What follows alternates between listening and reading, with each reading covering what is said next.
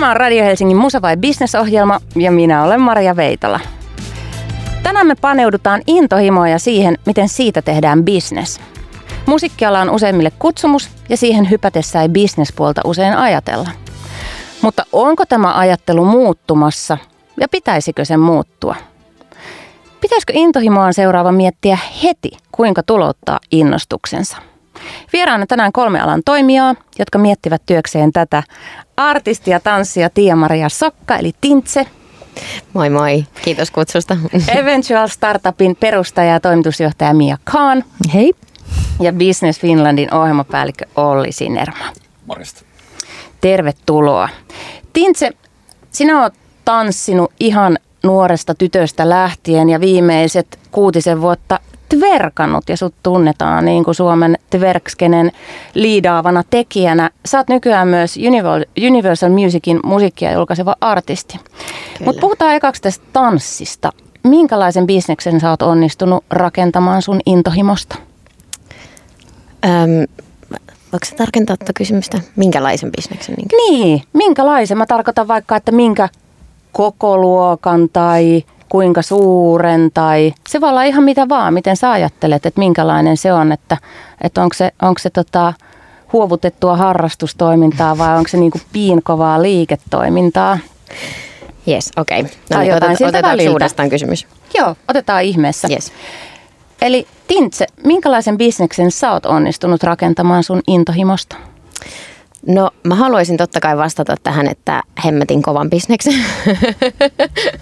koska täytyy omasta duunista olla kuitenkin ylpeä. Äh, mutta joo, tosiaan mä pyöritän Tinset Workstudio täällä Helsingissä. Meillä on kahdeksan tanssiopettajaa mun lisäksi siinä ja tosiaan noin musajutut ja kaikki vaatejutut ja omat verkkikiertueet ja tanssitunnit ja workshopit ja online-kurssit ja muuta. Et on tässä paljon hommaa, mutta siis mä oon tosi iloinen, että mä oon saanut luotua tämmöisen bisneksen tanssista, mitä ei kuitenkaan vaikka 6-7 vuotta sitten edes tiedostettu hirveästi täällä Suomessa.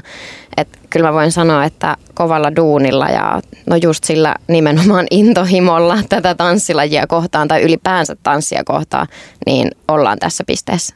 Miten ja missä vaiheessa tajusit, että hei, että, että tämä mun rakas harrastus voisi olla mun työ? Mm, mä voisin sanoa, että ehkä viisi vuotta sitten mulle tuli semmoinen aha-elämys, että nyt mä haluan lähteä puskeen tätä enemmän. Että mä olin silloin sosionomina töissä maahanmuuttajalasten perheryhmäkodissa ja se oli mulle tosi tosi niin kuin tärkeä rakas duuni, mutta siinä kohtaa, kun alkoi olemaan paljon workshopeja ja viikkotunteja ja opetusta ja mulla oli vaan semmoinen, että vitsit mun aikataulut ei riitä mihinkään, tämä on mun intohimo, mutta en mä olisi voinut ikinä kuvitella, että siitä pystyy tekemään duunia itselleen. Mutta siinä kohtaa, kun ei tiedätkö enää vaan aika riittänyt kalenterissa kaikkeen, niin mä olin silleen, että okei, vitsit, että mä kokeilen tätä nyt hetken aikaa, että mä testaan vaikka puoli vuotta, jos mä pystyn elättämään itteni pelkästään tanssimalla, että vau mikä juttu, että upea puolen vuoden kokemus, mutta mä voin sitten palata takaisin mun niin sosionomiduuneihin, mutta sitähän nyt ei ole siis tapahtunut, että tässä sitä ollaan. Kaikki munat yhdessä korissa ja Kyllä. on kannattanut. Joo. No Business Finland on suomalainen julkinen toimija, joka auttaa yrityksiä kansainvälistymään tukemalla ja rahoittamalla innovaatioita. Ja Olli, sä vedät Business Finlandilla tätä Entertainment Finland-ohjelmaa. Mistä siinä on kyse? Eli Entertainment Finland-ohjelmalla niin pyritään tuplaamaan vuoteen 2025 mennessä niin Suomen viihdeviennin koko.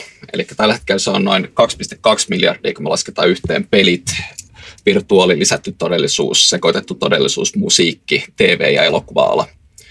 Ja tässä on viime vuoden ajan niin etsitty kaikkien näiden alojen, mitkä on niiden kipupisteitä ja pyritään ratkaisemaan niitä. No, tänään mennään kipupisteisiin toivottavasti syvemmälle ja mietitään, että, että miten niitä ratkaistaan. Mutta sitten Miia, te olette lanseeraamassa uutta musa- ja tapahtuma-alan innovaatiota vielä tänä keväänä. Ja mm-hmm te olette myös mukana tuossa Business Finlandin rahoitusohjelmassa. Mi- mistä Eventualissa on kyse? Eventual pähkinänkuoressa on tapahtumien ja kulttuurin joukkoistamisalusta, eli joukkorahoitusalusta, joka pyrkii tähtäämään juuri siihen, että Tintsen kaltaiset intohimoiset esiintyjät saa sen paikan, missä loistaa. Yleisöt pääsevät vaikuttamaan siihen, että minkälaisia tapahtumasisältöjä tarjoillaan, koska tällä hetkellä nämä esiintyjät ja yleisöt on irrallaan ja siinä ei ole sitä yhteyttä, mikä tuntuu tämän päivän maailmassa jotenkin absurdilta, että meillä on yhteys ää, fani, fanien ja esiintyjien keskuudessa, mutta sitten ei ole mitään semmoista paikkaa, missä sitten tästä niin kuin voisi syntyä liiketoimintaa. Et olen nähnyt itse elämäni aikana lukuisia esiintyjiä ja taiteilijoita, jotka on niin kuin tehneet intohimosta sitä asiaa, mistä ovat kiinnostuneita, mutta sitten ei ole löytynyt sitä väylää, mistä pystyisi sitten niin kuin suoraan tarjoilemaan niitä sisältöjä yleisölle, niin me halutaan yhdistää esiintyjät, yleisöt ja tapahtumapaikat. Sä sanoit eventual tolle ihanan suomalaisittain, niin nyt mäkin rupean sanoa eventual. Ja muuten eventual. tätä harjoitellaan vielä. Niin, että kumpi se niinku kumpi on. Kumpi se nyt sitten on. Mutta tota noin, niin, eli me voidaan käyttää ehkä molempia. Mutta äh, selitä mulle vielä yksinkertaisesti, että et, et miten se sitten toimii. Et, mi, mitä uutta te tuotte keikkarintamalle? Joo, eli periaatteessa meille on tuttuja tällaiset alustat niin kuin Kickstarter ja Indiegogo, mitkä toimii niin kuin tuotteiden generoinnissa, jossa haluat vaikka tota, tukea jotakin uutta polkupyörävalmistajaa ja tilata polkupyörän niin, että se joukko rahoitetaan ensin ja sitten se polkupyörä tuotetaan ja sitten se kahden vuoden päästä saat sen polkupyörän. Niin tätä samaa logiikkaa ei ole hyödynnetty kulttuuriin ja mä oon niin kuin tehnyt tosi paljon B2C-brändien kanssa töitä ää, koko oikeastaan urani ajan ja tota, miettinyt sitä, että kun tämä maa, maailma pursuaa tavaraa ja kulutushyödykkeitä, niin ehkä nyt se trendi voisi olla se, että ihmiset on valmiimpia maksamaan enemmän tämmöisestä niin kuin kokemuksellisesta, jolloin sitten voisi käydä järkeen, että tämmöistä samaa ansaintalogiikkaa hyödyntettäisiin myös tapahtumapuolella. Mm. Koska nythän se on tosi riskaabelia bisnestä, että jos ajattelet tapahtumapaikan näkövinkkelistä, esimerkiksi artistipuukkausta, niin artistille maksetaan joka tapauksessa, tuli yleisöä tai ei, mutta me varmistetaan, että yleisö tulee ensin ja sitten tulee artisti. Eli, eli tavallaan pystyy tsekkaamaan, että kuinka kiinnostunut yleisö on ja löytyykö jollekin aktille yleisöä? Juuri näin ja tämä liittyy tähän tota, mistä, mitä Ollikin pyrkii edistämään työssään, eli tähän niin kuin kansainvälistämiseen, että esimerkiksi lahtelaisena niin näin sivusta, kuinka Cheek teki musiikkia pitkäjänteisesti monta vuotta omassa olohuonestudiossaan, mutta tarvitaan semmoisia alustoja, missä artisti tai esiintyjä saa sen oman työn esille, koska se kysyntähän voi olla täältä Suomen rajojen ulkopuolella, miten me päästään sitä kokeilemaan, niin tämän alustan kautta niin artistit pystyy hyödyntämään tätä kokeilun mielessä tapahtumapaikat sekä yleisö, että niin kaikki pystyy vaikuttaa siihen, minkälaisia sisältöjä tarjolla ja sitten taas toisaalta kokeilemaan artistina, missä on se yleisö. Aivan, mahtavaa. Tuota noin niin, äh, musiikkiala on hyvin hierarkkinen ja on tietyt tavat toi, toimia ja siellä on sekä tapahtuma että sitten musiikin julkaisupuolella, niin siellä on, siellä on niitä niin kuin siivunottajia – aika, aika paljon ja näin se vaan niin tehdään. Niin sitten silloin, eikä se liity pelkästään musiikkialaan, se liittyy niin kaikkiin aloihin, missä on hyvin hierarkkiset rakenteet. Ja silloin kun on sisällä rakenteissa, niin on tosi vaikea kyseenalaistaa niitä ja keksiä uusia tapoja toimia siellä, siellä alalla. Ja sitten esimerkiksi Mia, mitä mä nyt kuulen, niin Eventual tulee rikkomaan näitä rakenteita. Mm. Ja sehän on niinku uhka ja mahdollisuus. Ihan yhtä lailla Tintse on tehnyt artistina, ää, tullut musiikkialalle niinku uudella tulokulmalla. Niin millainen se vastaanotto on, kun tulee, tulee vielä vähän niin kuin musiikkialan ulkopuolelta? Sulla on mm. Mia viestintätoimistotausta ja Tintse tulee sieltä tanssipuolelta, niin mikä se vastaanotto on? Onko se silleen, että ette tuu tänne, nyt tämä on meidän hiekkalaatikko, vai onko se silleen, että mm. jes, vihdoinkin joku niin kuin tuo jotain uutta? Vai sekä että? no mun täytyy kyllä sanoa ihan rehellisesti, että kun mä irtisanouduin mun päiväduunista, niin mä olin aivan tosi varma siitä, että me tullaan kohtaamaan paljon kritiikkiä.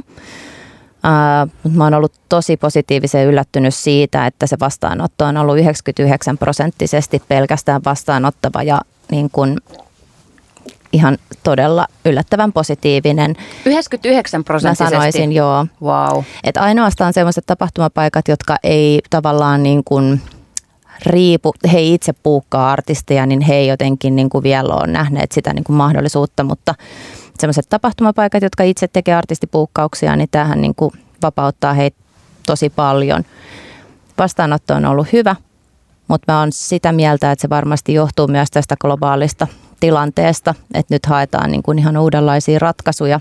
Se on totta. Musiikki- ja tapahtuma on niin suuressa muutoksessa tämän takia, on niin kuin pakotetussa muutoksessa Kyllä. tämän covidin takia.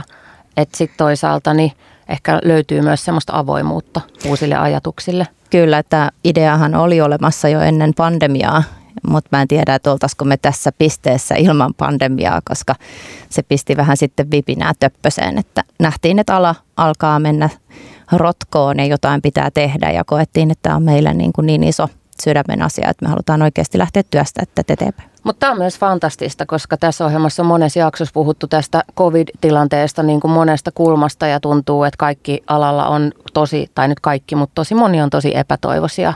Niin että et sitten se voi myös tuoda jotain uutta ja, ja tavallaan boostata sitä omaa tekemistä, että, että nyt jos koskaan. Siis mä koen, että nyt me eletään semmoista renesanssin aikakautta, että tämän jälkeen niin kyllä repeää monet muurit. Siis ihana energia ja ihana asenne, koska tuolla sitä pitääkin ajatella ja tosi rohkeasti sä oot lähtenyt kyllä messiin tuohon. Ja niin kuin säkin sanoit, että olit val, niin kuin valmistautunut kaikkeen kritiikkiin, niin toki niin kuin itsekin kun tultiin ulos tuolla Universalin sainausjutulla, niin olin tosi valmistautunut kaikkeen kritiikkiin ja että ihan minkä tahansa näköistä palautetta voi tulla. Mutta toisaalta täytyy sanoa, että mun juttu on kyllä aina ollut se, että mä en, tai miten mä muotoilisin tämän, mä en ikinä halua olla kädenlämpöinen jotenkin, että se olisi mulle tosi niin kuin, siis hirveän surullista, että teet vaikka jonkun ison video ja teet koreografiat ja otat tanssijat ja kaikkea. Ja se ei hetkauttaisi mitään tunteita kenessäkään. Mm. Että se olisi mulle niin kuin kaikista hirvein juttu jotenkin. Että mä mieluummin herätän aina tunteita ihmisissä ja teen rohkeasti semmoisia vetoja, mitä kukaan muu ei ole tehnyt, koska ensinnäkin mä haluan ajatella niin, että mä avaan myös muille ovia siinä samalla. Että okei, mä saatan ottaa sen kritiikin ekana vastaan, mutta mä koen, että mä oon tarpeeksi rohkea ottaa sen mm-hmm. kaiken vastaan. Ja sitten se taas on niinku mulle itselle palkinto, että jos mä pystyn avaamaan muille uusia mahdollisuuksia myöskin, koska mä oon ensimmäisenä tanssijana tekemässä tämmöistä musiikkijuttua täällä Suomessa, tai en tiedä onko edes Euroopan tasolla tehty. Ja toki siis totta kai on tullut paljon erilaista kritiikkiä ja palautetta, mutta mä oon jotenkin siis onnistunut ympäröimään itteni semmoisilla ihmisillä, jotka tsemppaa ja tukee ja kannustaa mua. Ja se on se juttu, niin kuin millä mä jaksan aina eteenpäin kaikissa jutuissa. Et mun ympärillä on niin kova tiimi, jotka puskee ja tsemppaa ja on silleen, että me tehdään tästä niin kuin iso juttu. Ja jos musta itsestä tuntuu hyvältä tehdä jotain asiaa, tiettäkö, mun sydämessä tuntuu hyvältä tehdä jotain ja mä teen sitä palolla ja intohimolla ja rakkaudella, niin se ei voi olla mikään väärä juttu silloin. Ja, ja eikö toi ole juuri se, mikä taiteen merkitys yhteiskunnassa pitäisi juuri olla, että se ilmentää meidän ajan kuvaa. Kyllä. Ja silloin se ei mulla käy niin kuin järkeen, että joku tai jotkut tahot ainoastaan niin kuin kuratoi ja räätälöi sen mm. sisällön, vaan pitää tulla niitä rohkeita ihmisiä ja tyyppejä, kenellä on se intohimon palo ja niin kuin näyttää se tekeminen Just näin. Ja, ja siis oispa, niinku, oispa ihan tosi tylsää, jos pitäisi tiettäkö tehdä jonkun saman vanhan kaavan mm. mukaan. Silleen, miksi ihmeessä? Minkä takia ei voitaisi kokeilla rohkeasti niin kuin uusia asioita. Kyllä. Ja siitähän yleensä syntyy jotain niin kuin tosi upeaa, kun me lähdetään kokeilemaan rohkeasti jotain ja ollaan silleen niin kuin innovatiivisesti, että vitsit lähdetään niin kuin tuota kohti, että okei, katsotaan mitä tästä voi tulla. Niin silloinhan niitä upeita asioita syntyy. Just näin. Mm. Mutta kyllä ihmisillä meni aamiaismurot vähän väärään kurkkuun, kun viime vuonna julkaistiin, että, että twerk-tanssijana tunnettu Tintse äh, on sainattu Universalin artistiksi ja, ja ja sitten ihmiset on silleen, että mitä musiikki, miten nyt musiikkia voi, musiikkialalla ihminen, joka ei niinku tee musiikkia tai laula tai Kyllä. soita, että, että tota, hän tanssii ja hän loihtii visuaalisen Joo. maailman ja, ja on, on taiteellisena johtajana, mutta silti ei niinku, ei, ei, ei soita. Joo, mä, mä ymmärrän kyllä, että varmasti Mistä se lähti vähän... se idea? Se lähti alun perin, siis tämä koko idea on lähtenyt jo monta vuotta sitten, että mm. sitä ollaan kypsytelty tässä, että eihän se ollut mikään semmoinen tälleen, tiettekö, yhdestä iskusta vaan, että nyt me lähdetään tekemään tämmöistä juttua, vaan se lähti jo monta vuotta sitten, kun mä teen paljon YouTubeen esimerkiksi videoita. Mulla on siellä tällä hetkellä, siis itse asiassa toisessa päivänä rikottiin 200 miljoonaa katselua, mikä on mm. silleen ihan, uu, bileet, mikä on silleen ihan älytön määrä, mutta esimerkiksi YouTubella mä en tienaa mitään, vaikka mm. mä teen mun, mun omalla taiteella tämmöisiä katseluita, vaan se kaikki raha menee muualle mun, mun musiikkivideoista. Ja jossain vaiheessa me oltiin silleen, että okei, että lähdetään niinku ostamaan tuottajilta vaikka mulle biisejä, mitä me voidaan sitten hyödyntää mun, niinku mun tanssissa, mun taiteessa. Ja tästä, tätä kautta lähti sitten se idea ja siis Universalhan lähti tähän ihan tosi rohkeasti messiin, että mä oon siitä tosi iloinen ja mulla on ihan niin kuin, tiettäkö, mieletön tiimi siellä. Mm. Ja jotenkin mä olin varautunut siihen tosi paljon, että mä saan varmasti selitellä ja kertoa tästä paljon, että mikä tämä koko juttu on ja sehän on ihan siis mahtavaa, minä tykkään puhua ja kertoa, kertoa näistä jutuista, mutta tietenkin siis pakko sanoa, että ihan superhauskoja kommentteja on tullut se, näiden biisien jälkeen. Jengi kommentoi kaikkea, että okei, no sulla on kyllä aika paska lauluja. Niin sitten mä oon silleen, okei, no tota, minä en kyllä nyt laulanut tässä, mutta silleen, että jostainhan ihmisten on aina pakko päästä kommentoimaan. Kyllä, mutta se on vaikea käsittää, että, että on artisti, joka ei laula. Niin, varmaan. kyllä, ihan varmasti. Voi että. Mutta siis joo, tää, mä itse uskon tähän, tämä on makea juttu ja mä toivon, että muutkin näkee sen makeena juttuna. Kyllä. No Olli, sun tausta on pelialalla. Niin mitä sä ajattelet, minkälainen uhka ja mahdollisuus tämmöinen niin kuin musiikkialalta ulko, musiikkialan ulkopuolelta tuleminen on, jotta sitä alaa pystyy uudistamaan ja näkee siellä uusia mahdollisuuksia ja, ja kassavirtaakin. Joo, eli kun tulee pelialalta, niin katsoo musiikkialaa semmoisena vähän erikoisena. Sehän on vanha ala meillä, että miten se on kokonaan rakentunut tietynlaiset infrat sinne, että raha kulkee levyyhtiöiden kautta artisteille ja niin edelleen. Sen sijaan, että artisti olisi itse siinä etunenässä viemässä sitä tuotetta esimerkiksi uploadaa oman biisin Spotifyhin ja kaikki ne tulot tulee mulle.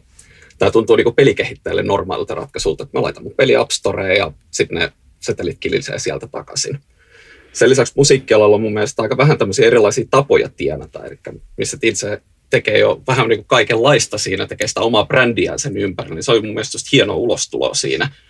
Mutta musiikissa ne ansaintamallit on aika rajallisia omasta mielestä, että se se esiintyminen, levymyynti, paitamyynti, mutta ei esimerkiksi ole mikromaksumyyntejä tai lisäosa DLC-henkisesti tai vastaavaa, että siellä on ehkä semmoisia niin liikepotentiaalimahdollisuuksia, mitä vielä ei ole keksitty, missä Eventual on taas tosi mielenkiintoinen esimerkki.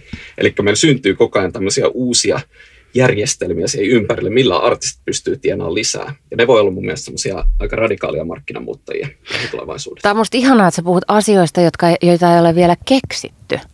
Eli tavallaan on aina vaan mahdollisuus keksiä uutta. Onko se niin? On. Kyllähän meillä koko ajan muuttuu, että viihdehän on jatkuvasti erilaista. Että just siinä, että jos aikaisemmin odotettu, että muusikko on henkilö, joka soittaa kitaraa ja laulaa, niin mitä jos muusikko onkin jotain ihan täysin muuta. Mm. Että koko se profiili muuttuu, koko meidän viihteen profiili muuttuu. Se, että me tällä hetkellä erotellaan, että meillä on musiikkiala ja meillä on peliala, niin onko meillä tulevaisuudessa meillä on jonkinlainen viihdeala, jonkinlainen metaverse, johon yhdistyy kaikki nämä mahdolliset viihteen muodot, mitä kuluttajat käyttää jollain tavalla, mitä meillä ehkä vielä ole. Mutta sanotaan, että viiden vuoden kuluttua tilanne voi olla eri. Olihan meillä jo tämmöinen pikku juttu, kun internet tuli, niin kyllä se nyt muutti jossain määrin musiikkialaa. No ihan pikkasen joo. Joku voisi sanoa, että se synnytti hieman vastarintaakin siinä vaiheessa, kun levyt piti saada jotain muuta reittiä kuin menemällä levykauppaa. Että ei vitsi, meillä on tämmöinen, ihmiset kuuntelee musiikkia netin kautta, se tuhoaa musiikkialan. Ei, meillä tuli itse asiassa enemmän musiikkia kuin ikinä aikaisemmin sen jälkeen, kun meillä on alkanut digitaalinen levitys. Mm, se on hyvä, että sä muistutit tosta. Kyllä, sillä juuri näin. No muutos on aina jännittävää ja, ja, tota, ja tietysti se, ja sitten se jännittävyys herättää sitä vastarintaa. Mutta jos ajatellaan ihan tämmöistä niinku rakenteita tai ilmapiiriä, niin miten sellaista muutosmyönteistä ilmapiiriä voisi tukea? Mitä sä Olli ajattelet vaikka, vaikka niinku rahoituksen tai, tai julkisen toiminnan puolelta? No, meillä toimintatapa on sitä, että me törmäytetään näitä toimijoita keskenään. Et esimerkiksi musiikkialalla me nähdään kaikkein suurit kasvu ei itse asiassa esiintyvissä artisteissa, vaan digitaalisessa jakelussa ja ohjelmistoissa. Eli Suomen musiikkivienti on pysynyt jotakuinkin samanlaisena. vuosikymmeniä tässä. Että, Vuosikymmeniä? No useita vuosia, sanotaan mieluummin Mutta pidemmän aikaa. Hyvin pitkän aikaa Joo. pysynyt samana. Mutta se, missä meillä on taas tapahtunut niin ihan räjähtävää kasvua, niin on digitaaliset ohjelmistot. Esimerkiksi tuotteet niin kuin YouShishan, uh, Musopia, Singa, tämmöiset, niin ne on kasvattanut meidän musiikkivientiin merkittävästi. Ja tämmöisten toimijoiden lisää saaminen ekosysteemiin, niin tukee mun mielestä koko muuta järjestelmää. Ja juuri tässä kohtaa Eventual astuu kuvioon, että heillä on juuri tämmöinen tuote, mikä pystytään levittämään digitaalisesti useille yleisöille ja itse asiassa kasvattamaan sitä massaa suuremmaksi kuin mitä itse yritys on. Mahtavaa. Ja nyt me pidetään tauko. Helsingistä tuli Suomen suuriruhtinaskunnan pääkaupunki vuonna 1812 ja itsenäisen Suomen pääkaupunki joulukuussa 1917. Tämä on Radio Helsinki. Musa vai business jatkuu täällä. Minä olen Maria Veitola ja tänään puhutaan siitä, että miten intohimosta tehdään business ja mihin musiikkiala ja kulttuuri on bisneksen osalta kehittymässä. Vieraana tänään Eventual Startupin perustaja ja toimitusjohtaja Mia Khan, Business Finlandin ohjelmapäällikkö Olli Sinerma ja artisti ja tanssija Tiia-Maria Sokka eli Tintse. Tuota, viime jaksossa Musa vai Bisneksessä me puhuttiin muusikon identiteetistä ja siitä, että miltä tuntuu, kun tapahtuma-ala on koronapandemian vuoksi täysin kiinni. Ja kulttuuri- ja musiikkialan työntekijöistä ja tapahtuma-alan työntekijöistä tuntuu tosi vahvasti siltä, että koko alaa ei arvosteta. Että se on painettu niin alas ja, ja tota, tuntuu tekijöistä, että, että mu, mu, muut ovat vapaampia tekemään ja tienaamaan kuin he. Eli on sellainen vahva yhtenäinen tunne siitä, että valtiovalta ja yhteiskunta ei vaan arvosta näitä aloja. Että se on niin kuin syvällä jossain meidän kulttuurissa, että tätä ei pidetä oikeana työnä ja, ja merkittävänä työnä. Ää, miten te koette tämän arvostusasian? Ei tarvitse ajatella tätä niin kuin pandemiatilannetta, vaan yleisesti. Arvostetaanko musiikkia, kulttuuria, pelialaa, tätä viihdeteollisuutta? Mun on ehkä pakko kommentoida tuohon, että Tintsen ää, seuraajamäärä tubessa kertoo siitä, että kyllä varmasti arvostetaan, mutta se, että onko, tukeeko meidän rakenteet sitä, että se voi myös olla työ. Että se ei ole vaan hauskaa, kivaa ja mukavaa ja siinä on mun mielestä just tämä ongelma, että me eletään maailmassa, missä internet on vapauttanut monia asioita. Se on antanut meille sen median näyttäytyä sen asian kanssa, mitä me tehdään. Mutta vielä kun tuota siihen se lisäleijeri, että miten niin kun se vapauttaisi myös toimimaan niin kun ihan, että se on sun päiväduuni tehdä niitä asioita, että sä saat siitä myös korvauksen, niin mun mielestä sitä. Niin ehkä joku arvostus ja kiinnostus, niin ne on hieman eri asioita siinä, että kun puhutaan, että alaa ei arvosteta, niin sillä viitataan todennäköisesti siihen just, että kaikki tapahtumat on ollut sulkia, ei voida pitää eventtejä ja se nähdään siinä niin kuin arvostuksen puutteena, mutta sehän on oikeasti turvallisuuskysymys, minkä takia tämä on mm. tehty. Että eihän kukaan estä ihmisiä kuuntelemasta musiikkia, katsomasta musiikkia, mutta ne tapahtumat ovat seis. Niin kyllä, mutta sitten puhutaan siitä, että, että jos jotkut niin kulttuurialan toimijat ovat vastuullisia ja pystyvät järjestämään tapahtumia tosi koordinoidusti ja tavallaan ää, tarkastellaan asiaa vastakkaisena vaikka ostoskeskukselle, jossa ihmiset voi mm. kokoontua miten vaan tai, tai baarit, jotka voi olla auki, mutta sitten heti kun siellä on esiintyjä, niin, mm. niin ne ei voikaan olla. Mm. Mutta, mutta joka tapauksessa se on musta mielenkiintoinen asia, johon on ehkä ensimmäistä kertaa todella konkreettisesti tämän pandemian takia herätty alalla, että eikö meitä arvostetakaan. Eikö tämä olekaan tärkeää yhteiskunnallisesti, että täällä, täällä tehdään teatteria ja tanssitaan ja soitetaan ja, ja lauletaan. Mm. On se mielenkiintoista, että minkä takia meillä saa olla uskonnolliset tapahtumat auki, mutta samaan aikaan toisenlaiset musiikkitapahtumat eivät saa olla. Kyllä. Kyllä, ja tämä on semmoinen puheenaihe, mistä voisi jatkaa jotenkin vaikka kyllä. Kuinka, kuinka pitkään. Kyllä mäkin koen tämän tosi epäreiluna ja sitten vielä silleen tanssikouluyrittäjänä, että jotkut vaikka kuntosalit saa olla auki ja niissä voi olla vaikka kuinka paljon jengiä, mutta sitten meidän harrastustoiminnassa saa olla tällä hetkellä se maks 10, niin onhan se sillä tapaa tosi epäreilu, että eihän se ole kenellekään taloudellisesti kannattavaa, mutta mä jotenkin elän semmoisella mentaliteetillä, että mä yritän aina nähdä mahdollisuuksia asioissa ja tässäkin tilanteessa, vaikka totta kai tämä on tosi raadollinen tilanne vaikka kuinka monelle, mutta mä oon itse yrittänyt jotenkin nähdä, että okei, no tiedättekö, tämä on tämä tilanne ja tälle ei nyt voi mitään, että mitä me voidaan tässä niinku kehittää. Ja esimerkiksi mun kohdalla tämä tilanne mahdollisti sen, että okei, mulla on nyt aikaa tehdä online näitä asioita ja opettaa onlineissa tai tehdä kursseja sinne. Että mä jotenkin itse haluan aina nähdä sillä, että okei, no voi vitsit, että mitä me voidaan tästä nyt vaan sitten mm. kehittää tästä tilanteesta, vaikka tämä onkin todella epäreilu. Ajattelen itse aivan samoin, että kaikki kriisit, ää, oli ne yhteiskunnallisia tai ihmisten omia henkilökohtaisia kriisejä, niin ne myös avaa uudenlaisia näkökantoja. Ja mun mielestä Suomessakin on niin kuin hyvä esimerkki, mitä Katia Maria on tehnyt tapahtumateollisuus ryssä. Että hyvin nopeasti käärittiin hihat ja lähdettiin niin kuin tekemään aktiivisesti yhteiskunnallista vaikuttamistyötä että saataisiin myös niin kuin yhteiskunnallista tukea sitten niin kuin kulttuurin saralle. Mun mielestä näiden tukielementtien lisäksi pitää miettiä sitä liiketoimintapuolta myös ihan konkreettisesti, että miten, miten taiteesta ja kulttuurista tämän päivän maailmassa tehdään bisnes, koska meillä on iloinen 20-luku edessä, että mitä Espanja taudin jälkeen tapahtui, tuli iloiset 20-luvun Charlestonit ja muut. Mä näen, niin kuin, että tässä on ihan huikeita mahdollisuuksia, että varmasti tuplataan tämä viihdeteollisuus. Kyllä, ja siis se, mikä tämä on niin osoittanut, on se, että vaikka meillä on kaikki paikat kiinni, niin se ei ole vähentänyt kulttuurin tai viihteen kulutusta, vaan itse asiassa on kasvanut. Mm. Tämä on todennäköisesti viime vuosi oli pelialalle paras kult- historiallisesti tuotantovuosi ikinä. Sama koski TV-elokuva-aluetta, striimausta. Et se, mikä on erityisesti kärsinyt, on se live-tapahtuma, mikä on ollut seis. Mutta sekin on siinä, että live-tapahtuma on aina sidottuna paikkaan, että olisi sitten ruisrokki Ruissalossa tai vastaava. Mutta voisiko tämän jotenkin muuttaa digitaaliseen muotoon niin, että yhtäkkiä se meidän yleisö ei mitatakaan enää kymmenistuhansissa, vaan mitataan se miljoonissa, jotka pystyisi osallistumaan siihen paikkaan ja kuluttamaan siellä. Mutta tällä hetkellä me ollaan huomattu just isona ongelmana esimerkiksi striimauskeikat tai tämmöiset live-striimit, niin kuluttajat ei maksa niistä. Että se rahoitusmalli, jolla siinä haetaan kuluttajat rahaa, niin se ei tällä hetkellä ole toimiva.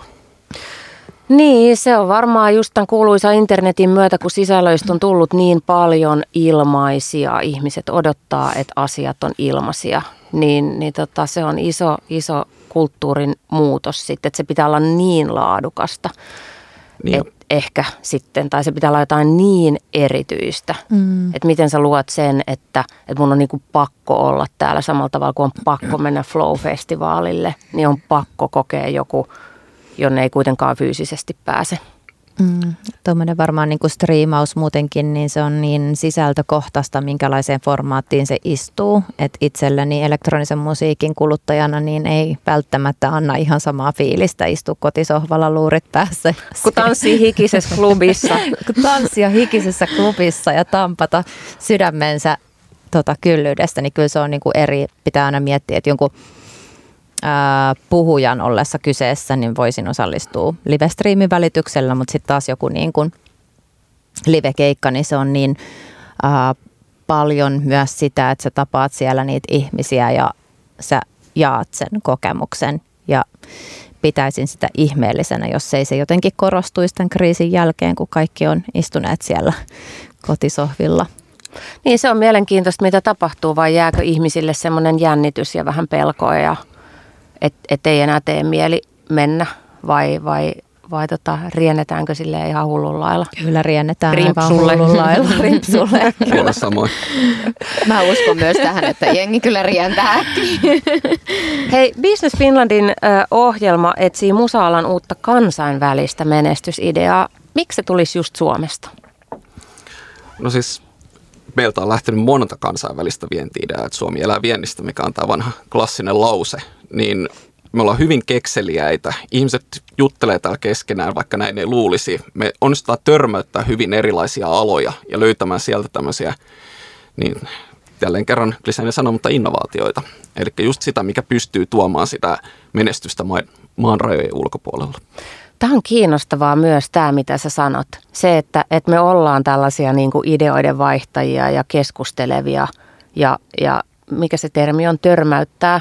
Me, me siis ollaan, me mielellään törmäytetään itseämme ja toisiamme, mutta silti me jotenkin niin kuin ylläpidetään myös semmoista jonkinlaista tarinaa itsestämme, että me ollaan hiljaisia yksinpuurtajia – jotka ei paljon, niin kuin, jotka vaan selkään puukottaa ja on kateellisia ja inhoa, kun toiset menestyy. Mutta sun näkökulma on eri.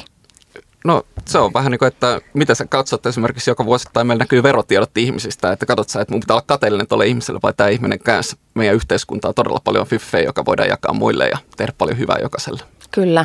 Mitä Mia ja Tintse, mitä te ajattelette, miksi, miksi juuri Suomesta voisi tulla jotain erityistä ja kansainvälinen menestys? Miksi ei? Itse ajattelen tällaisena niin startup-yrittäjänä, että jos ää, sanotaan, että olisi amerikkalainen startup, niin ne ei koskaan mieti, että ne tekee jotenkin paikallisen startupin ja toimii siellä jonkun San Franciscon rajojen sisällä eikä yhtään sen ulkopuolella.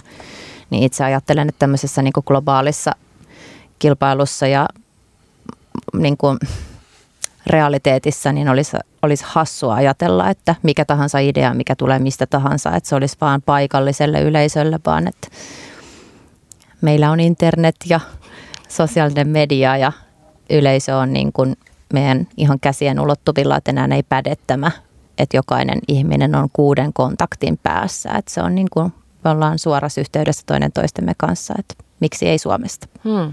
Niin ja mä jotenkin ajattelen silleen, että ollaanhan me niin kuin valmiita tekemään tosi paljon töitä ja silleen, että mehän ollaan jollain tapaa, jos voidaan ajatella, niin tämmöinen kansa, mitkä on tottunut, tiettäkö, tekemään paljon töitä niin miksi ei juurikin. Mm. Että se kyllä, kuuluisa suomalainen sisu just, on meissä. Kyllä, se sisu on meissä, joo. Mutta sitten toisaalta taas me, me tota, monet puhuu siitä, että kun me, puhu, me eletään tämmöisessä hyvinvointivaltiossa, missä on sosiaaliturva ja kaikista ihmisistä jollain tavalla niin pidetään huolta, että et tavallaan katuojaan ei vierähdä ihan niin helposti kuin vaikka jossain Amerikassa, niin se ei myöskään lietso hakemaan sitä menestystä. Vai onko se joku muu syy, tai tunnistatteko te sitä, että onko meidän maassa tai kulttuurissa sellaista, no sä puhuit Olli hyvin tuosta verotiedoista ihanan positiivisesti, mutta kyllähän se on semmoinen kans tavallaan, että niitä luetaan silleen niin kuin piru raamattua, että ei mitenkään hyvällä vaan, että voi jumalauta toikin nyt siltä tienaa, mistä se nyt tollaisia summia ja tollaisia osinkoja. Et, et miten tavallaan, mä yritän nyt, mulla ei ole mitään selvää kysymystä, mutta minkälaisen yhteiskunnan, niin nimenomaan ihanaa, mutta jotain siitä yhteiskunnallisesta ilmapiiristä, kannustetaanko me toisiamme ja itseämme niin kuin hakemaan menestystä ja, ja innovoimaan ja Eli siis se, että meillä on turvaverkko yhteiskunnassa, mm. alkaa siitä, että sä saat ilmaisen koulutuksen maassa, ö, jos sun business menee pieleen, niin sä et joudu katuojaan. Niin mä sanoisin, että se on melkein kannustava tekijä siihen, että munhan kannattaa yrittää mieluummin. Aivan. Että Joo. Mä näkisin se enemmän näin päin. Mm. Joo, siis tota, mulla on kaksi eri pointtia. Mä en tiedä, mistä päästä aloittaa, mutta aloitan ehkä, ehkä justiinsa tosta, että mitä niin kuin mahdollisuuksia Suomi tarjoilee. Nyt kun mekin ollaan niin kuin keskusteltu ää, mahdollisien kansainvälisten sijoittajien kanssa tästä meidän startupista, niin on kyllä niin kuin tullut ihan huikea arvostus itselle tätä meidän yhteiskuntaa kohtaan, että jos jossakin haluaa startupin pistää pystyyn, niin kyllä se on Suomi. Et en mä tiedä, onko missään muualla maailmassa tämmöisiä tukiinstrumentteja kuin mitä meillä on täällä. Et toki kun sä ryhdyt, ryhdyt yrittäjäksi, niin siihen liittyy aina se, että sä otat tietoisesti ison riskin, koska ei, ei ole mitään takuita miten yleisö ottaa jonkun idean vastaan tai onko se just oikeaan ajankohtaan se idea. Mutta että täällä on ainakin tosi hyviä ää, tukipilareita silloin, kun idea on hyvä. Ja niin kuin Business Finland tietenkin yksi, yksi niistä ja myös me ollaan saatu tukea kopiostolta ja niin kuin näin, että ihan huikeata tukea. Ja sitten tähän, mitä sä sanoit aikaisemmin, että ollaanko me yhteiskuntana minkälainen, että onko niin kuin tukea yleisesti, niin mä en ole koskaan ollut taipuvainen ajattelemaan, että suomalainen olisi niin kuin kateellinen tai että me oltaisiin kateellinen kansa. Mutta kyllä mä jotenkin vähän niin kuin ravisutti, kun nämä Voltin viimeisimmät uutiset tuli otsikoihin ja sitten siellä oli kommentaattoreina, että voidaanko enää puhua suomalaisesta yhtiöstä, koska rahoitukset on muualla. Mutta näyttäkää mulle se sijoittaja täältä Suomesta, joka on valmis pistää niin paljon massia, että saadaan tuommoinen kasvu aikaiseksi, niin minä olen kiinnostunut saa ottaa yhteyttä. Joo, tässä oli paljon tota, hyviä ajatuksia tässä Marian aloituksessa. Itse asiassa nämä on semmoisia teemoja jotenkin, minkä kanssa mä oon itse tosi paljon painiskellut. Toki mä nyt vastaan sitten niin kuin artistin näkökulmasta tähän, mutta mulle siis yrittäjyys ei ole jotenkin ikinä nuorempana ollut, tiettäkö vaihtoehto edes. Et mä muistan vielä jossain ammattikorkeassa oli jotain yrittäjyyskursseja, minä skippasin ne, koska mä ajattelin, että tämä ei niinku liity muuhun millään tapaa. Että jotenkin mä oon pois ehkä... Minusta. joo, pois, pois tämä minusta. Minä, minusta ei mitään yrittäjää tule. Et kyllä mä oon ehkä itse kasvanut semmoisessa ympäristössä, missä mä en ole kokenut, että tuettaisiin siihen yrittäjyyteen. Toki en ole täältä Helsingistä, vaan Tampereelta. En tiedä, vaikuttaako sekin jollain tapaa, mutta Sitten se mut liittyy silti. varmaan perhetaustaan, että Kyllä. yrittäjäperheistähän tulee usein enemmän niin kuin yrittäjähenkisiä Just seuraavia näin. sukupolvia. Just näin. Mutta siinä vaiheessa, kun mä päätin alkaa yrittäjäksi, niin mulla oli paljon ihmisiä, niin kuin totta kai mulla on tälläkin hetkellä paljon ihmisiä ympärillä, jotka tsemppaa ja tukee mua koko ajan. Mutta musta tuntuu, että se yleinen niin kuin ajattelutapa sillä hetkellä oli se, että vau, että kokeile ja niin kuin vau, me, niin kuin, me isoja juttuja kohti. Mutta tiedättekö, siinä vaiheessa, kun susta kasvaa iso täällä Suomessa, ää, tai edes naapurin mielestä iso, niin jotenkin mä koen, että täällä on paljon semmoinen ilmapiiri, että sua yritetään vähän vetää alaspäin. Että, että sä et vaan pä- pääsis kasvaa mihinkään niin kuin isommaksi tai kansainvälisemmäksi, vaan hei tuuppa tänne alemmas meidän kanssa, tiedättekö? Tälle, että, että niin kuin yritetään vähän, mä en tiedä miten mä sanotaan tämän nyt paremmin, mutta siis... Eli jo- tukea riittää niin kauan, kun sä teet jotain sun omaa spessujuttua ja oot vähän UG ja erityinen Kyllä. ja, ja tommonen, tommonen anarkisti ja magee tyyppi, mutta sitten kun sä rupeat tekemään rahaa ja, ja susta tulee niinku isomman yleisön henkilö, niin sitten sun tukijat hylkää sut. Just näin, vähän ehkä tämmöinenkin. Ja ö, just näin, tämä oli hyvä, hyvä ajattelutapa. Ja sitten kun itse, itse mä en näe ikinä asioita jotenkin tollain, vaan mä en ikinä koe, että se on multa pois, jos mun naapuri menestyy tai jos joku toinen tanssija menestyy. Että se ei ole ikinä multa pois, vaan että mä näen sen niin kuin silleen mahdollisuutena myös itselleni, että vau, että tehdään niin kuin yhdessä jotain asioita. Että eihän se, että mä menestyn tai sä menestyt tai mun naapuri menestyy, eihän se ole niin kuin multa pois millään tapaa. Mm, päinvastoin. Just näin. Mm. Niin sitten toi on itselle niin vieras ajattelutapa ja se on tullut ehkä mulle sille viime vuosina aika yllätyksenä. Mm. Ihanaa, kun sä sanot noin rehellisesti, koska itsekin tunnistan, tunnistan tota ja varmaan, varmaan tosi moni tunnistaa, tunnistaa ton. Kyllä. Ja sitten se on kiinnostavaa, että saako se kateus, niin kuin kirittääkö se vai Mm. tai se semmoinen, niin kuin, että yritetään lannistaa ja kritisoidaan paljon, mm. niin kirittääkö se, se, kirittääkö se vai lannistaako se vaan? Just näin ja siinä täytyy oikeasti olla aika yllättävän kova, että kun tulee kritiikkiä ja semmoista negatiivista palautetta vaikka ympärillä, että vaikka mä koen olevani tosi niin kuin yltiöpositiivinen tyyppi, mutta kyllä siinä joutuu itse paljon tekemään duunia, että sä pidät fokuksen niissä mm. positiivisissa jutuissa ja että sä pidät sen sun fokuksen siinä, että mulla on hyvä juttu tässä meneillään.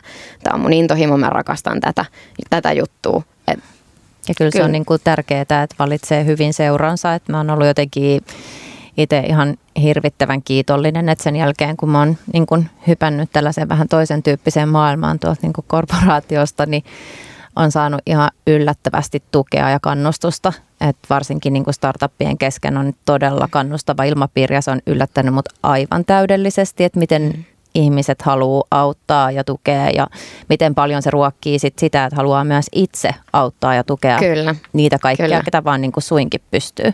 just näin. Mikä Mia ja Tintse, mikä teitä motivoi? Onko se se raha vai mikä se on? Ei, täytyy sanoa, että ei ole kyllä raha, mikä, mikä motivoi. Totta kai siis omasta työstä haluaa saada tietenkin rahaa ja palkan, niin kuin ihan kaikesta muustakin työstä. Mutta kyllä mua ainakin motivoi se niin kuin tanssijana totta kai, että mä haluan kehittyä tanssijana ja mä haluan tehdä upeita koreografioita ja sillä en tiedättekö, aamulla kun mä herään, niin mä oon töissä ja yöllä kun mä menen nukkuun. Tai siis mä oon niinku siihen asti töissä. Mä puhun varmasti kaikkien yrittäjien puolesta ja varsinkin jos sä teet luovalla alalla yrittäjänä, niin eihän se ole niin kuin, ei ne sun työtunnit ole mikään kolme tuntia päivässä, vaan sä teet niin kuin koko ajan. Totta kai sä haluat saada palkkaa sun duunista ja siitä saa saada palkkaa. Mm-hmm. Me kuitenkin vaikka henkilöbrändinä silleen, että mehän ollaan vähän niin kuin koko ajan töissä. Mm. Mutta kyllä mua motivoi ihan muut asiat. Mua motivoi tanssi, upeat ihmiset, kenen kanssa mä saan tehdä tätä duunia. Mä haluan kehittää uusia juttuja rohkeasti, kehittyä tanssijana ja tehdä just upeita esityksiä, koreografioita, tehdä upeita biisejä upeiden tyyppien kanssa yhdessä ja jotenkin jakaa posia. Sitä mä haluan tehdä, se mua motivoi myös. Mm. Mun mielestä ää, se ajava voima ei koskaan voi olla raha. Kyllä. Siellä on aina taustalla ihmisellä jotkut muut arvot oltava. Olipa se sitten niin kuin yltiökapitalistinen ihminen, että se on sitten joku valta tai joku muu. Mutta mulle se on ollut se, että mä oon ollut lapsesta asti tosi taiteellinen, että yllätin itsenikin sillä, että päädyin itse asiassa niin kuin tämmöiseen niin kuin bisnekseen niin sanotusti. Mulla oli aina itsestään selvää, että mä oon jollain tapaa taiteellinen ihminen. Arvostin aina lapsesta saakka esittävää taidetta ja olin niin kuin täysin varma, että, että, että mä voisin olla tanssia. Perustin kymmenen vuoteen mun ensimmäisen oman tanssiryhmän Oi vau. Kyllä, kyllä, mutta silloinkin mietin, että miten mä saan sen niin kuin esitettyä yleisölle ja niin kuin perustin, rakensin itse käsin lavan ja sitten myin sinne liput ja menin paikallislehteen kertomaan, että nyt meillä on tämmöinen tanssikokoonpano, teettekö artikkelin? Teki. Että tavallaan ei poissulje toisiaan, että mun mielestä niin kuin se, että se on upeata ja etuoikeutettua, jos pääsee tekemään työtä, missä on niin kuin suuri intohimo ja mitä sä teet suurella sydämellä, mutta sehän ei poissulje sitä, etteikö siitä saisi haluta korvauksen, koska kun sä ajattelet 24-7 sitä asiaa, niin mun mielestä se on ihan ok haluta myös tehdä sillä. Mutta eikö saa haluta myös ihan rikastua? Saa haluta rikastua, mutta mä en myös usko... kulttuurialalla. Kyllä, ja saa, ja saa haluta rikastua, Kyllä. mutta mä en usko, että se on kenellekään niin kuin se ykkösjuttu. Että sit jos ajattelee pelkkää rahaa, niin se voi olla jotenkin lyhyt tie, koska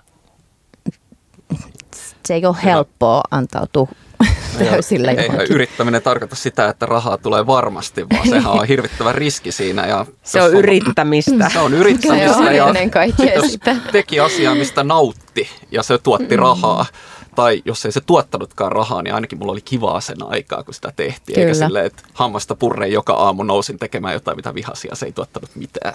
Kyllä, just näin.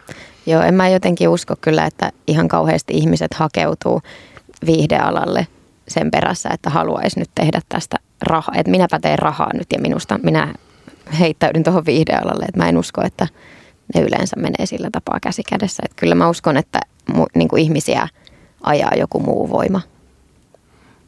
Tämä on Radio Helsingin Musava Business. Minä olen Maria Veitola ja tänään puhutaan intohimosta ja siitä, miten siitä tehdään business. Vieraana artisti ja tanssija Tia-Maria Sokka, Eventual Startupin perustaja ja toimitusjohtaja Mia Khan ja Business Finlandin ohjelmapäällikkö Olli Sinerma. Oli, sanoit paljon hakemuksia. Niin mitkä on Business Finlandille tulevan kotimaisen viihdealan yrityksen hakemuksen vahvuudet ja heikkoudet? Siis niitä tulee niin laidasta laitaan, että jos sanotaan, minkälainen on vahva hakemus, joka tulee meille, niin se liiketoimintamalli on hyvin skaalautuva. Se suuntautuu ulkomaille. Että se on yleensä jotain, mikä pystytään, tällä hetkellä digitaalinen levitys on aika vahva sana siellä. Jos sanotaan taas, mikä on heikko hakemus, niin se on sitten semmoinen, että haluamme pysyä kotimarkkinoiden sisällä, tehdä pienelle porukalle vähän omaa juttua. Ja kauniisti sanottuna ehkä semmoista, että se on taidetta enemmän siinä osastolla. Et sitä tehdään niin pelkästään sitä omasta sydämestä, että tämä on se, mistä mä nautin. Mutta sitten taas, jos me tehdään tämmöistä taidetta, jonka tarkoituskaan jos skaalautuu, niin siinä on hirveästi järkeä tukea sitä valtiovaroilla siinä kohtaa. Ainakaan, jos on tam- samanlainen tavoite kuin Business Finlandilla, eli veroeurojen lisätuottaminen. Osaatko sanoa, tai osaat varmaan, mutta haluatko sanoa jonkinlaista sellaista niin kuin prosentuaalista äh, tunnelmaa siitä, että minkälainen niin kuin otantahakemuksista on jollain tavalla relevantteja? No meillä on useita eri rahoitusmalleja, että mihin, mihin niitä osuu, että tämmöiseen kevyimpään eli tähän meidän innovaatioseteliin, niin siellä on suhteellisen korkea prosenttiosuus, mikä hyväksytään niissä. Sitten siinä kun noustaan vaikeammille tasoille, että esimerkiksi tämä tempovaihe, missä eventuaalikin nyt on, niin siellä yritykseltä ei odotetaan huomattavasti enemmän, että siellä pitää olla se liiketoimintasuunnitelma tiimikasassa, idea olla aika hyvin paketissa. Ja sitten sitä rahoitusta käytetään siihen, että lähdetään testaamaan sitä ulkomaanmarkkinoille tätä sitten seuraa vielä viimeiset vaiheet, eli siinä vaiheessa, kun se tuote on todistanut voimansa ja saanut jopa sanotaan ulkopuolista rahoitusta siihen avuksi, niin sitten me pystytään lähteä tuplaa sitä meidän lainoilla. Mitä sä ajattelet, että missä menee se joku sellainen oivallus tai rajapinta tai joku semmoinen, missä niin kuin nappi naksahtaa eri asentoon, että siitä omasta intohimosta, joka liittyy siihen viihde- tai musa- tai kulttuurialaan, että, että siitä voi tulla jotain isompaa? Nyt on semmoinen, että mä otan, mä otan mun kristallipallo, että mikä tässä on, niin että siis ei sitä suoraan pysty tietämään mm. mun mielestä, että ei me myöskään väitetä, että me ollaan kaikki aloja asiantuntijoita ja tunnetaan jokaista asiaa. Me pystytään ohjaamaan yrityksen liiketoimintaa vähän silleen, että he oltaisiin miettinyt tätä puolta ja pohdittu tätä asiaa, vähän haastamaan sitä yrittäjää sen ajatuksensa kanssa. Mutta loppupeleissä niin ihmiset, jotka itse ajattelee sitä, niin kuin yrittää miettiä, sä 24 tuntia vuorokaudessa suunnilleen sitä, että miten tämä homma toimii, miten, miten mä rakennan tätä. Ja hänellä on todennäköisesti niin paljon parempi kuva siinä kohtaa, että hän tietää, missä oikeasti mennään ja mitä siellä kannattaa tehdä. Et kyllä mä sanoin, että se viihdepuolella niin se vahvuus tulee just siitä intohimosta. Sä elät ja hengität sitä sun omaa alaa, niin sä myös ymmärrät sen todella paljon syvemmin kuin ulkopuoliset. Hmm. No tekijyys on ehkä viimeisen kymmenen vuoden aikana noussut semmoiseksi vallitsevaksi trendiksi. Eli enää esimerkiksi musia, musiikin ja ö, median tekijöiden ei tarvitse odottaa lupaa mistään. Välineet ja tekni, teknologia on silleen sen hintaista, että se, sen voi, no ei nyt ehkä kaikki, mutta, mutta moni pystyy itse niin kuin hankkimaan välineistön. Sitten voi tuutata internettiin omaa taidettaan ja, ja tota, toivoo, että yleisö löytää sen. Eli tämmöinen niin portinvartioiden asema on heikentynyt tosi olennaisesti. Enää ei tarvitse kysyä lupaa, että saanko mä tehdä ja voisinko mä päästä tekemään ja, ja olisiko mulla mitään mahdollisuutta.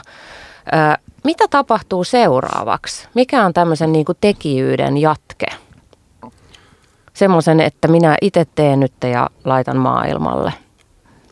Mä näkisin, että siinä on ainakin kaksi asiaa. Että siinä on se, että jos kaikki pystyy tekemään sitä viihdettä, niin sun kilpailu on ihan hirvittävä. Mm. Eli sä et kilpaile pelkästään niitä vastaan, jotka julkaisee tänä vuonna vasta olemassa olevaa katalogia. Ja jos vanhat portinvartijat katoo, niin sinne tulee uudet portinvartijat sen jälkeen, että siinä missä PC-pelikaupat tuli aikaisemmin se portin vartija, niin nyt ne on nämä digitaaliset kaupat. Aivan. Mitäs ajatuksia, Mia ja Tintse, tuleeko ajatuksia? Komppaan kyllä ihan kilpailusta. Mm, ja kilpailu on mun mielestä hyvä asia, koska sittenhän se on myös niin kuin tavallaan semmoiselle taiteelle, mikä, mille ei ole yleisöä, niin sitten sekin on niin kuin hyvä taiteilijan itse tiedostaa, että jos ei se ole se suunta, vaikka mistä niin kuin yleisö on kiinnostuneita. Mun mielestä tämä portinvartijuus on niin kuin kiinnostava, että se elementti niin kuin poistuu ja vapauttaa, koska muistan nähneen siis dokumenttielokuvan Looking for Sugar Man, joka on mielestäni hyvä kiinnostava esimerkki siitä, että en tiedä kuinka monelle on niin entuudestaan tuttu, mutta siis artisti, jonka musiikki oli ihan hysteerisen suosittua, muistaakseni Etelä-Afrikassa. Ja hän oli aivan autuaan tietämätön siitä, että hän on valtava yleisö mm. vasta vuosikymmenien jälkeen. Tota, pääsi itse näkemään, että mikä valtava yleisö siellä on, niin mun mielestä niin kuin monelle, monen tyyppiselle sisällölle on kyllä kysyntä ja on se yleisö, mutta onko se Tintsen tapauksessa juuri Tampereella vai onko se New Orleansissa. Mm, ja miten Just sen voi näin. testata kohtapa voikin eventualin kautta.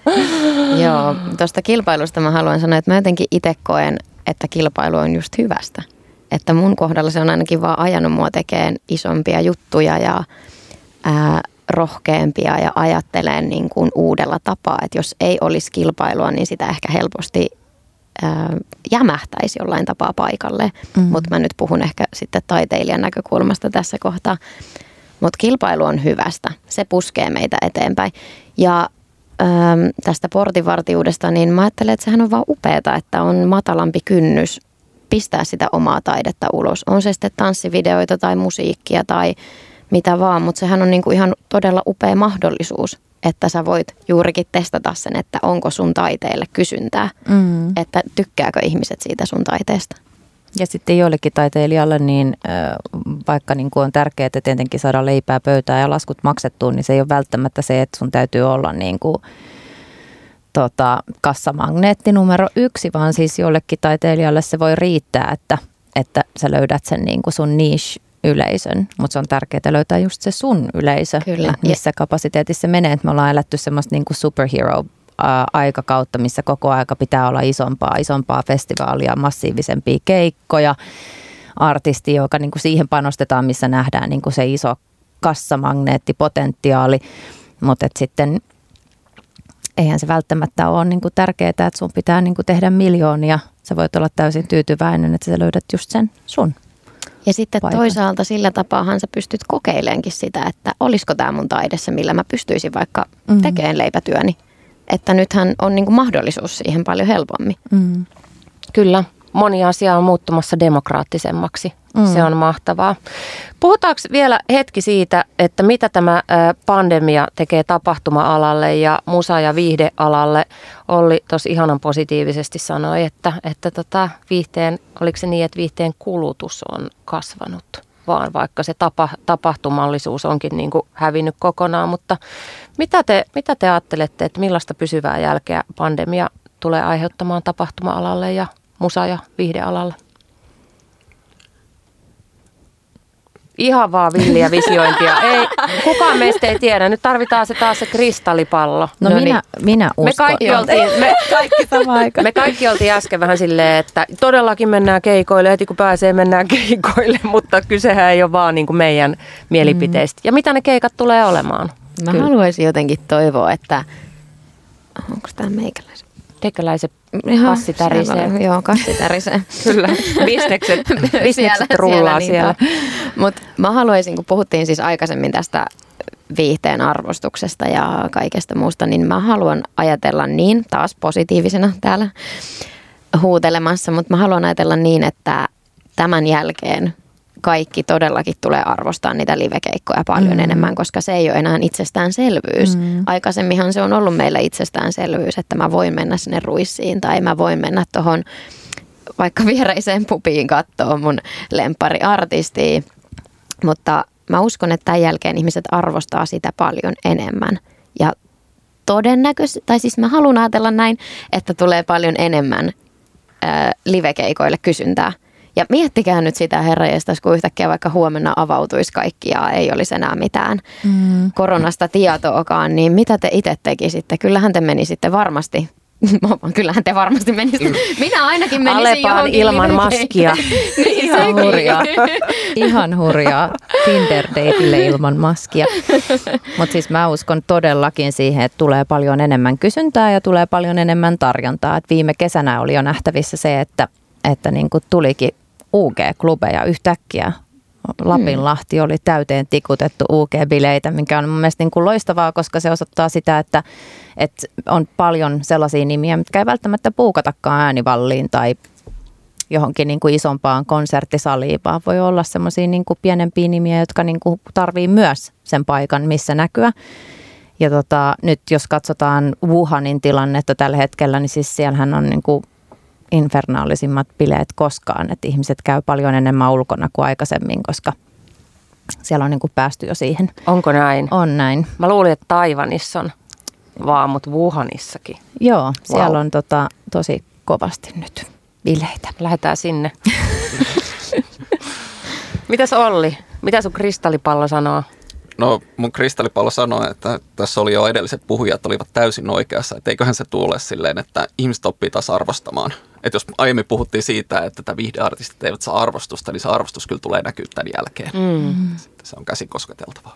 Mutta tullaanko me, tuleeko tulevaisuudessa, jos me ei ajatellaan tätä pandemiaa vaan ihan muuten, niin – niin tullaanko me tarvitsemaan oikeita ihmisiä ja artisteja ja, ja sitä niin kuin lihaa ja kehollisuutta vai, vai tuleeko meillä olemaan myös, myös tota jatkossa enemmän jotain, jotain mitä lie hologrammikeikkoja ja jotain virtuaaliartisteja, jotka, jotka ei välttämättä ole mitään todellisia hahmoja. Tulee varmasti, tulee varmasti sitäkin. Tota, mun hyvä ystäväni, niin silloin tämmöinen startup kuin The Fabricant, jotka tekee 3D muotia pelkästään. Mitään näitä mallistoja ei tehdä niin kuin oikeasti ja ne on niin kuin tarkoitettu avatarille ja sä voit niin kuin peli, pelimaailmassa ottaa erilaisia liivejä, niin varmasti toi virtuaaliasia korostuu, mutta sitten kun meidän arvomaailma on toivottavasti myöskin niin kuin massoille menossa siihen suuntaan, että ihmiset ei ehkä matkusta siinä määrin kuin aikaisemmin, ainakin meidän pitäisi ajatella niin, joka taas sitten tarkoittaa sitä, että kaupunkien on oltava vetovoimaisempia, pitää olla enemmän kulttuuria ja tarjontaa kaikille, koska jos et sä lähde täältä niin kuin ulkopuolelle, niin sit pitää tapahtua täällä enemmän. Kyllä. Mä uskon, että tästä tulee jäämään, tiettäkö, varsinkin harrastustasolla semmoinen, että enemmän nähdään mahdollisuuksia online-jutuissa.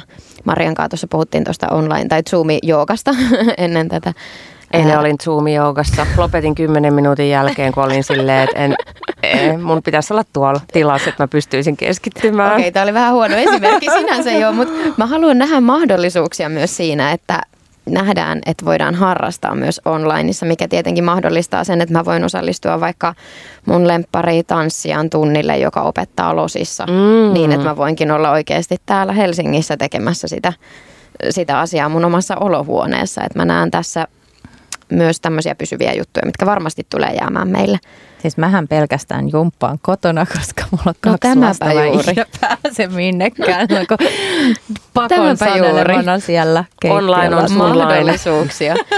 Mutta kyllähän me nyt niinku kaivataan ihmiskontakteja ja läheisyyttä ja keikkoja. Ja onhan se energia aivan eri, niin kuin just Maria sanoitkin, että että niin kuin toivoisi silti olevansa vähän paikan päällä. Että kyllähän me kaivataan sitä. Että... Ja tarvitaan. Siis niin. kaivataan ja tarvitaan. Et tietenkin niin kuin vaikka me ollaan niin kuin jatkuvassa ää, sosiaalisessa kanssakäymisessä, sosiaalisessa mediassa, niin se poissulje sitä, kuinka tärkeää se on niin kuin kokea sen ihmisen läsnäolo tai ihmisten läsnäolo. Et itse, itsehän en olisi naimisissa, jos ei olisi klubeja, että että olemme tavanneet klubilla ja menneet Oho. kihloihin klubilla ja naimisiinkin hyvä, ettei menty klubilla. Että niin kuin, tässä mm, on kyllä niin kuin tarina. tärkeää ylläpitää näitä tapahtumapaikkoja, pieniä ja suuria. Ehdottomasti on. Mitäs Olli? No mä jäin miettimään, että kun puhuit näistä virtuaalisista digitaalisista niin. artisteista siinä, niin onhan se, miten tämä artistikin on kehittynyt, että aikaisemmin se oli tosissaan, että hän soittaa ja laulaa siellä lavalla, sitten tulikin bändi siihen, nyt yhtäkkiä se oli useita jäseniä, jotka teki jotain, ja sitten oli hirveä kritiikki, kun Britney Spears ei enää itse laulanut silloin, kun hän heiluu lavalla. Ja nyt meillä on artisteja, jotka ei enää laula ollenkaan. Niin onko meidän sitten tulevaisuus siinä, että jos meidän seuraava steppi onkin, että meidän artisti on digitaalinen, että se ei olekaan enää ihminen ollenkaan, vaan että se on täysin koneellisesti luotu, joka voi olla missä vaan, käytännössä ikuisesti nuori – Mm. Täydellinen lauluääni aina, täydellinen koreografia aina. En sitten tiedä, onko se semmoinen, mitä me halutaan. Niin, ihan super mielenkiintoinen ajatus. Tuossa lämpiössä sanoin, muistan sen jonkun, varmaan kaikki, kaikilla on näitä kokemuksia viime vuosilta, jolloin on tullut tämä jotenkin elektron, elektronisesta musasta on tullut iso juttu ja on tavallaan tämmöisiä niin DJ-vetoisia, vaikka artisteja tai ryhmiä, jotka esiintyy, niin oli joku Major Laserin keikka Flow-festareilla, mistä niin kuin moni oli silleen, että voi luoja, että eihän tuolla, niin kuin, tuolla on vaan joku show, että miksi kukaan ei soita ja laulaa, että siellä on vaan joku show. Ja sitten sama itse olin ihan silleen, että kerrankin jotain katottavaa, kerrankin jotain tapahtuu, koko ajan niin kuin tapahtuu lavalla, eikä vaan niin, että siellä on joku viisi ukkoa, jotka soittaa jossain mustisvaatteissa. Et, et tietysti se on mahtavaa, että on erilaisia live-kokemuksia, mutta tämä – mitä sä sanot oli, että kaikki on niinku täydellistä ja kaikki tapahtuu tosi paljon koko ajan ja kaikki kuulostaa täydelliseltä ja näyttää ja joku ei vanhene koskaan, se on vaan aina olemassa. Niin. Mm. Mutta täytyy sanoa, että kiinnostaako se meitä sitten kuitenkaan? Niin, juuri, että juuri tarvitaan näin. se inhimillisyys. Ja kun livessähän parasta on se, että aina sattuu ja tapahtuu jotain. Mä en tiedä kuinka monta kertaa mä oon esimerkiksi kompastunut vaikka omiin jalkoihin jonkun kesken koreografian. Tai siis sehän tekee livestä niin kuin mielenkiintoista. Mm. Ja se, että kuinka artisti tai esiintyjä reagoi siihen omaan vaikka kaatumiseen. Mm. tai ihan mihin vaan. Kyllä. Et sehän tekee siitä juurikin, niin kuin sanoit Marian, inhimillistä, kiinnostavaa, mielenkiintoista. Senhän takia me mennään katsomaan myös sitä liveä. Mm. Kyllä. Mutta onhan se siis, nyt mulla unohtui tämä nimi, mikä oli tämä niinku AI-generoitu artisti Jenkeissä. Olli varmaan muistaa tämän paremmin kuin minä. Mulla unohtui nyt täysin se nimi, mutta siis ihan mielenkiintoinen. Niin kuin, uusi vai vanha? Aika uusi, ei tästä ole niin kuin ehkä muutama vuosi. Ja kyllähän hänellä, tai sillä, niin. on niin kuin valtava seuraajakunta, mutta mä en tiedä, onko se sitten semmoinen niin kuin vaan kiinnostava ajan ilmiö, koska niin kuin sanottua, niin kulttuurihan ilmentää sitä, mitä yhteiskunnassa tapahtuu, niin sehän on niin kuin kiinnostava nähdä, että mitä kaikki ilmiöitä tupsahteleekaan ja minkälaista niin kuin kysyntää ja minkälaista tarjontaa. Mutta mulle niin kuin ennen kaikkea, jos nyt puhutaan niin kuin just musiikista, niin jokaisessa musiikissahan on niin kuin omanlaisensa energia. Että tota, mun mielestä se ei ole niin välttämättä edes kiinni pelkästään siitä, mitä sä näet siellä lavalla, koska jos oot Flow-festivaaleissa niin kuin viimeisessä rivissä, niin et paljon näe. paljon näe. Taivaan. Edessä heiluvan kaverin tukan, mutta tota, enemmän se on se energia ja se niin kuin yhdessä koettu tilanne. Mm. Ja sitten se on tietysti kiinnostavaa, että mitä tapahtuu vaikka musiikin luomiselle. Nyt on jo sovelluksia, jotka pystyy tekemään hittibiisejä algoritmien pohjalta, niin voidaanko ihminen jossain vaiheessa ulostaa kokonaan ulos musiikkialan rahanteosta? Saa nähdä. Kyllä niin kuin sitä on ollut kirjallisuudessa ja taiteessakin, mutta... Just niin. Kuulkaa, tuota, palataan lopuksi vielä alkuun. Eli kootut vinkit. Millä tavalla intohimosta tehdään menestyvä kansainvälinen tai suluissa kansainvälinen bisnes?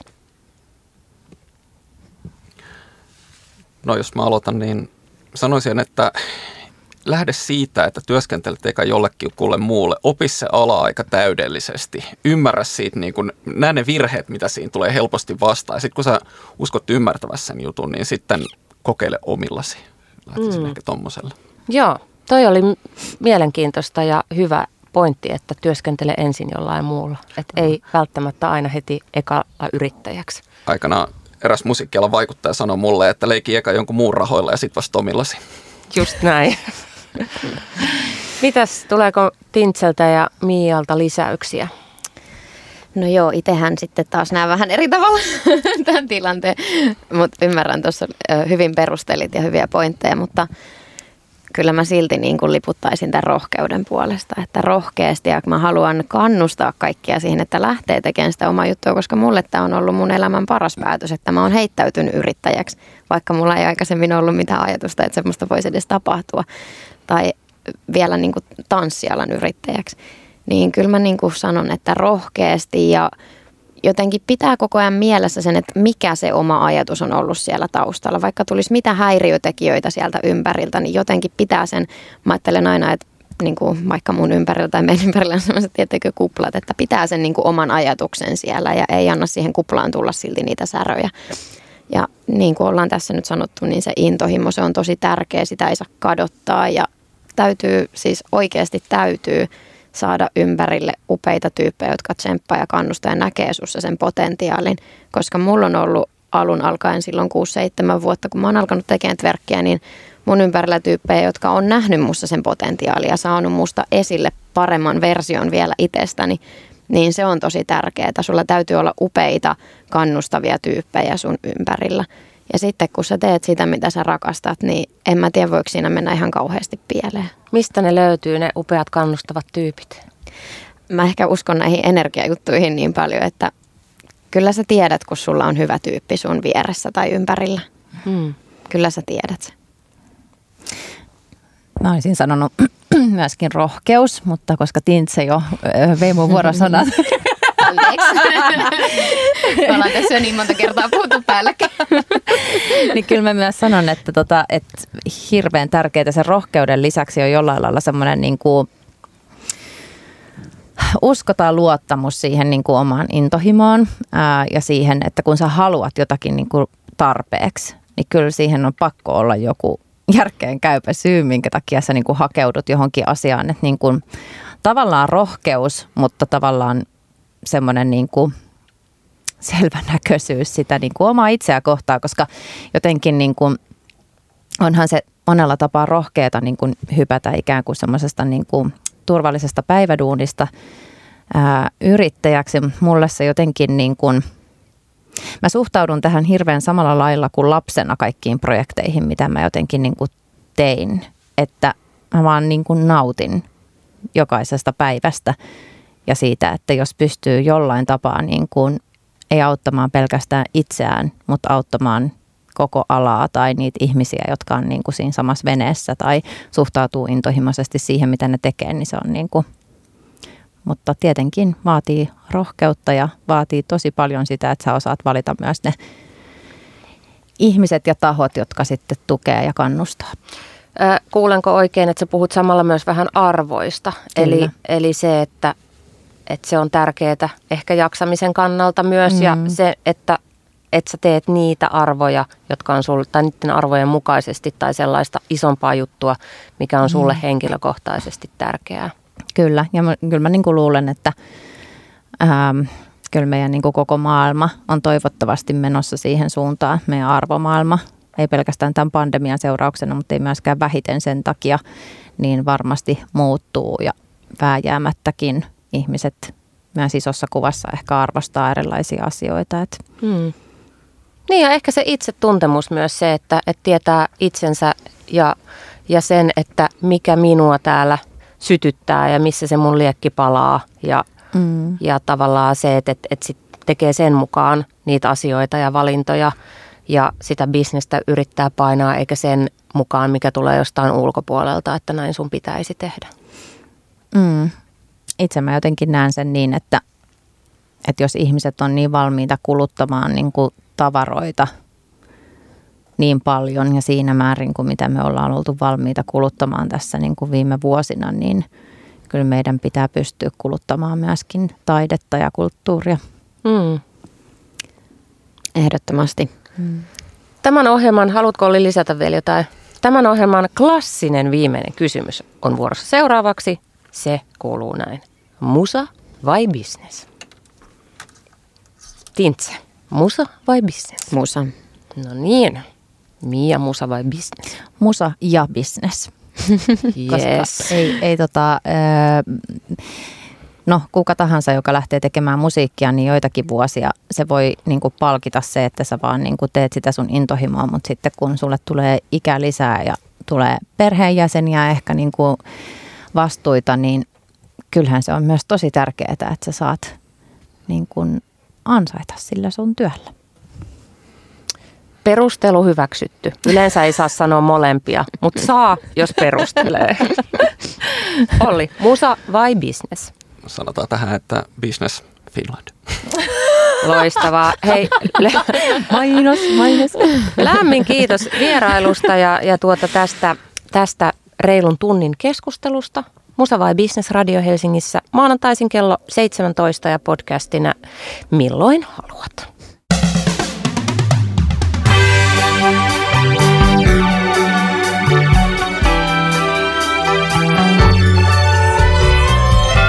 Olet merkittävien yksityishenkilöiden ja ystävien seurassa. Tämä on Radio Helsinki.